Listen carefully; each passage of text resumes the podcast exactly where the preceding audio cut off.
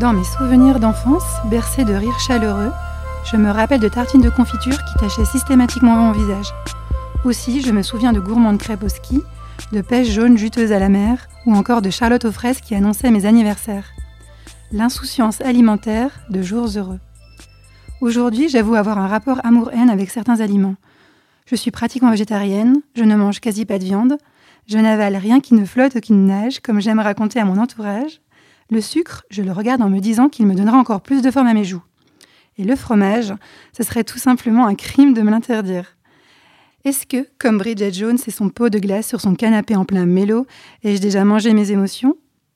La réponse est oui. Ai-je ensuite ressenti une certaine répression intérieure? Trop souvent, oui. Mais je ne vous en dirai pas plus. Comme notre invité vous le dira dans ce podcast, l'alimentation touche en plein cœur notre intimité. Mais la bonne nouvelle, c'est que l'on peut travailler sur ce lien parfois sensible pour enfin arrêter de manger ses émotions.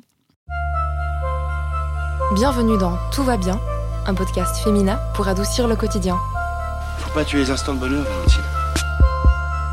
La vie, c'est comme une boîte de chocolat. On ne sait jamais sur quoi on va tomber. Did I tell you how divinely and utterly happy I am? Cet épisode est présenté par Juliane Monin. Comment arrêter de manger ses émotions? La nourriture est-elle réellement le meilleur des réconforts sur Terre? Comment apaiser le rapport amour-haine avec certains aliments? Comment gérer l'envie irrésistible de sucre? Comment avoir une alimentation en somme plus sereine, plus réfléchie ou même plus intuitive? Nous allons tenter d'y répondre dans ce podcast consacré à l'alimentation et aux sentiments avec l'aide de Jean Joyeux, micronutritionniste, diplômé universitaire de la faculté de médecine-pharmacie de Dijon. Notre invité est également enseignant et collabore avec des sportifs dans plusieurs disciplines telles que le cyclisme. Bonjour Jean Joyeux. Bonjour Juliane. Alors Jean, comment arrêter de manger ses émotions? Bah, c'est quelque chose de très très émotionnel, la, la nutrition. hein. On, Mhm. on peut être amené à manger aussi bien pour fêter quelque chose euh, ou pour se remonter le moral. Et puis parfois, euh, les compensations qu'on peut être amené à, à se concéder pour se remonter le moral, euh, un peu à, à l'image de Bridget Jones avec son, son pot de glace ou Mhm. le, le pot de pâte à tartiner au chocolat, que je ne citerai pas. C'est c'est vraiment quelque chose de, de- de très très intime. On peut aussi être amené à se priver euh, dans une sorte de, de colère, devenir une sorte de dictateur qui réprime un instinct euh, qu'on juge coupable.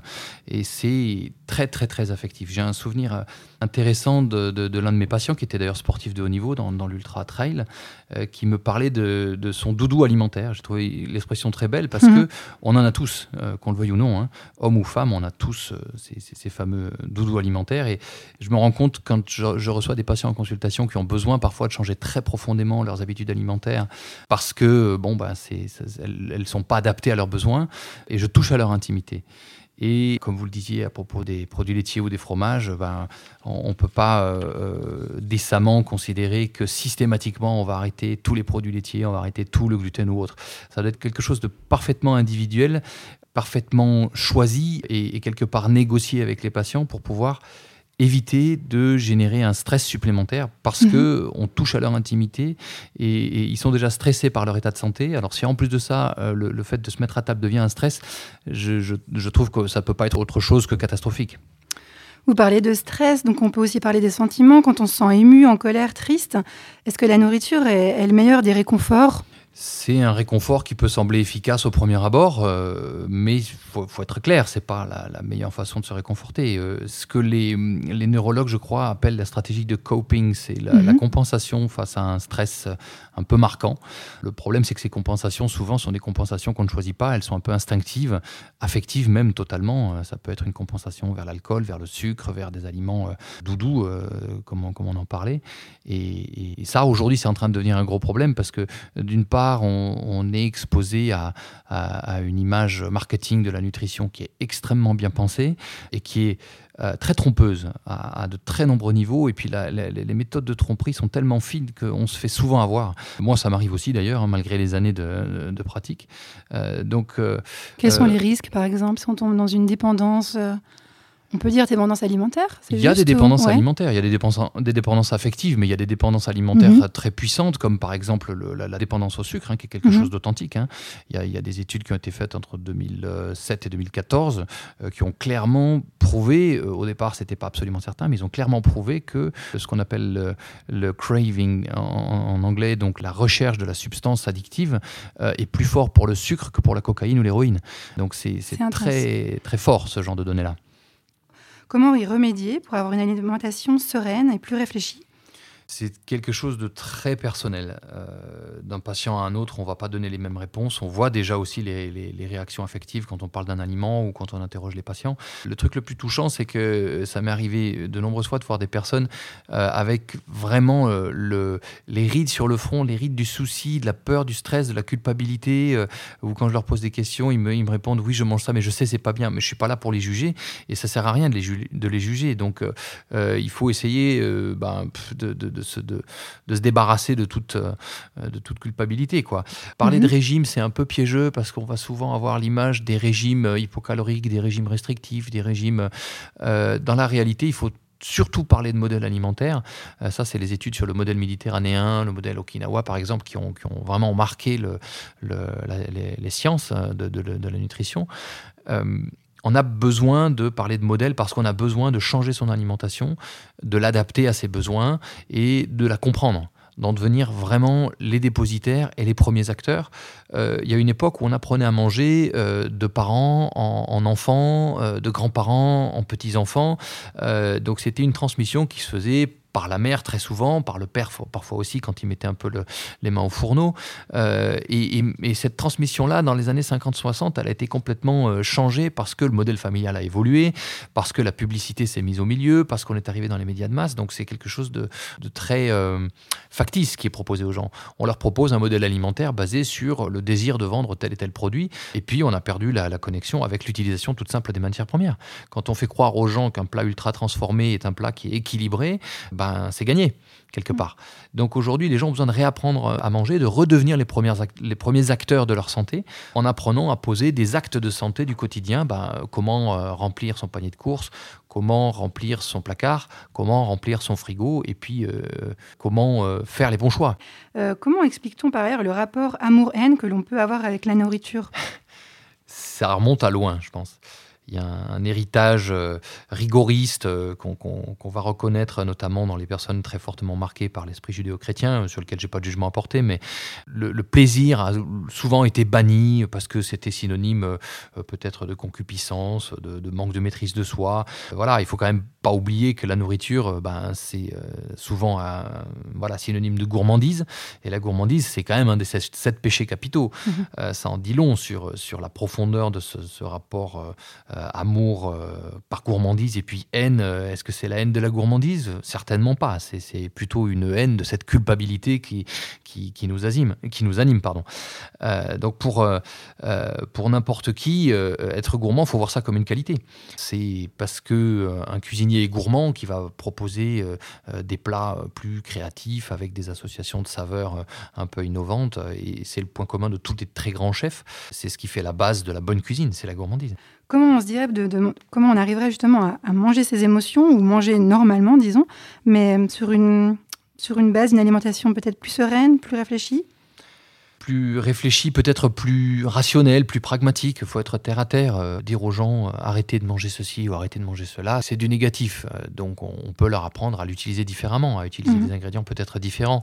Plutôt que d'utiliser du sucre blanc raffiné, utiliser des sucres plus naturels, le sucre des fruits, le, le sucre non raffiné, le, le fameux rapadura, qui a ce goût un peu ambré qu'on retrouve dans les rhums ambrés, qui est très agréable, qui peut être très sympa dans, dans une pâtisserie un peu, un peu maison. quoi. Donc y a, on a besoin de se réapproprier ces aliments euh, pour quelque part se réconcilier avec eux et réussir peut-être aussi à comprendre ce qui fait le lit de la dépendance au sucre, puisque c'est souvent de cet aliment-là qu'on Mhm. parle. C'est aussi ces fluctuations de glycémie, c'est-à-dire qu'on mange beaucoup de sucre, la glycémie monte très fort, l'insuline en réponse va monter très fort et l'insuline va faire rentrer le sucre dans certaines cellules spécialisées et euh, va provoquer une hypoglycémie réactionnelle qui va être très difficile à gérer pour le, pour le système nerveux central, donc pour le cerveau, et qui va générer une, une réaction qu'on connaît bien avec cette, adrénaline, cette angoisse de manger, etc. Donc il y a ce côté dépendance métabolique qu'on peut aussi apprivoiser et maîtriser différemment en commençant par manger, par exemple, euh, des choses beaucoup moins sucrées le matin et beaucoup plus riches Comme quoi, par exemple ah ben, euh, le, le roi des petits déjeuners, c'est le petit déjeuner plutôt anglo-saxon, euh, eggs and bacon, mais bon, il n'y a pas que ça. Il y en a qui voudront pas manger du salé, donc on peut manger par exemple un yaourt de brebis ou un yaourt ar- artisanal. Je préfère les produits laitiers artisanaux, ils sont beaucoup plus euh, qualitatifs et, et digestes et meilleurs au goût la plupart du temps, dans lequel on rajoutera des noix, des amandes, on peut rajouter un petit peu de miel ou des fruits frais, un fruit frais par exemple coupé dedans, et se faire une espèce de, de salade un peu de mélange comme ça, qui va être euh, qui va être euh, agréable, qui va être en même temps un peu euh, ce, côté euh, gourmand, croquant. Donc c'est beaucoup plus intéressant. Et puis on, sait même maintenant très très bien que le, cerveau a beaucoup besoin de protéines et de bonnes graisses aux premières heures de la journée. Et le fait de lui donner trop de sucre, ben, euh, autant un peu de glucides de qualité à assimilation lente, il en a besoin,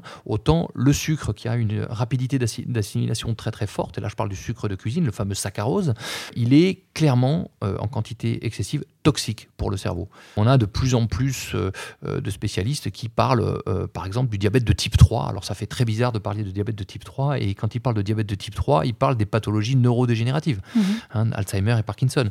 Donc si on arrive à les réapprivoiser, ben, on va garder le je t'aime et en même temps je te connais, je sais que tu peux me faire un peu de bien psychologiquement, mais je sais que si j'abuse, tu peux me faire du mal. Donc ben, euh, tu vas avoir ta place, mais on va la structurer. Et je pense que c'est une méthode qui est peut-être plus honnête parce que on n'est pas dans une restriction absolue toute restriction génère une frustration et toute frustration appelle une compensation. Donc on va tenir ce qu'on va tenir et pour le moment on va se défouler. Donc il faut qu'il y ait, euh, je dirais, ce- cette, dimension de plaisir. Il faut surtout pas s'en priver. Je pense que c'est vraiment important de le voir comme ça.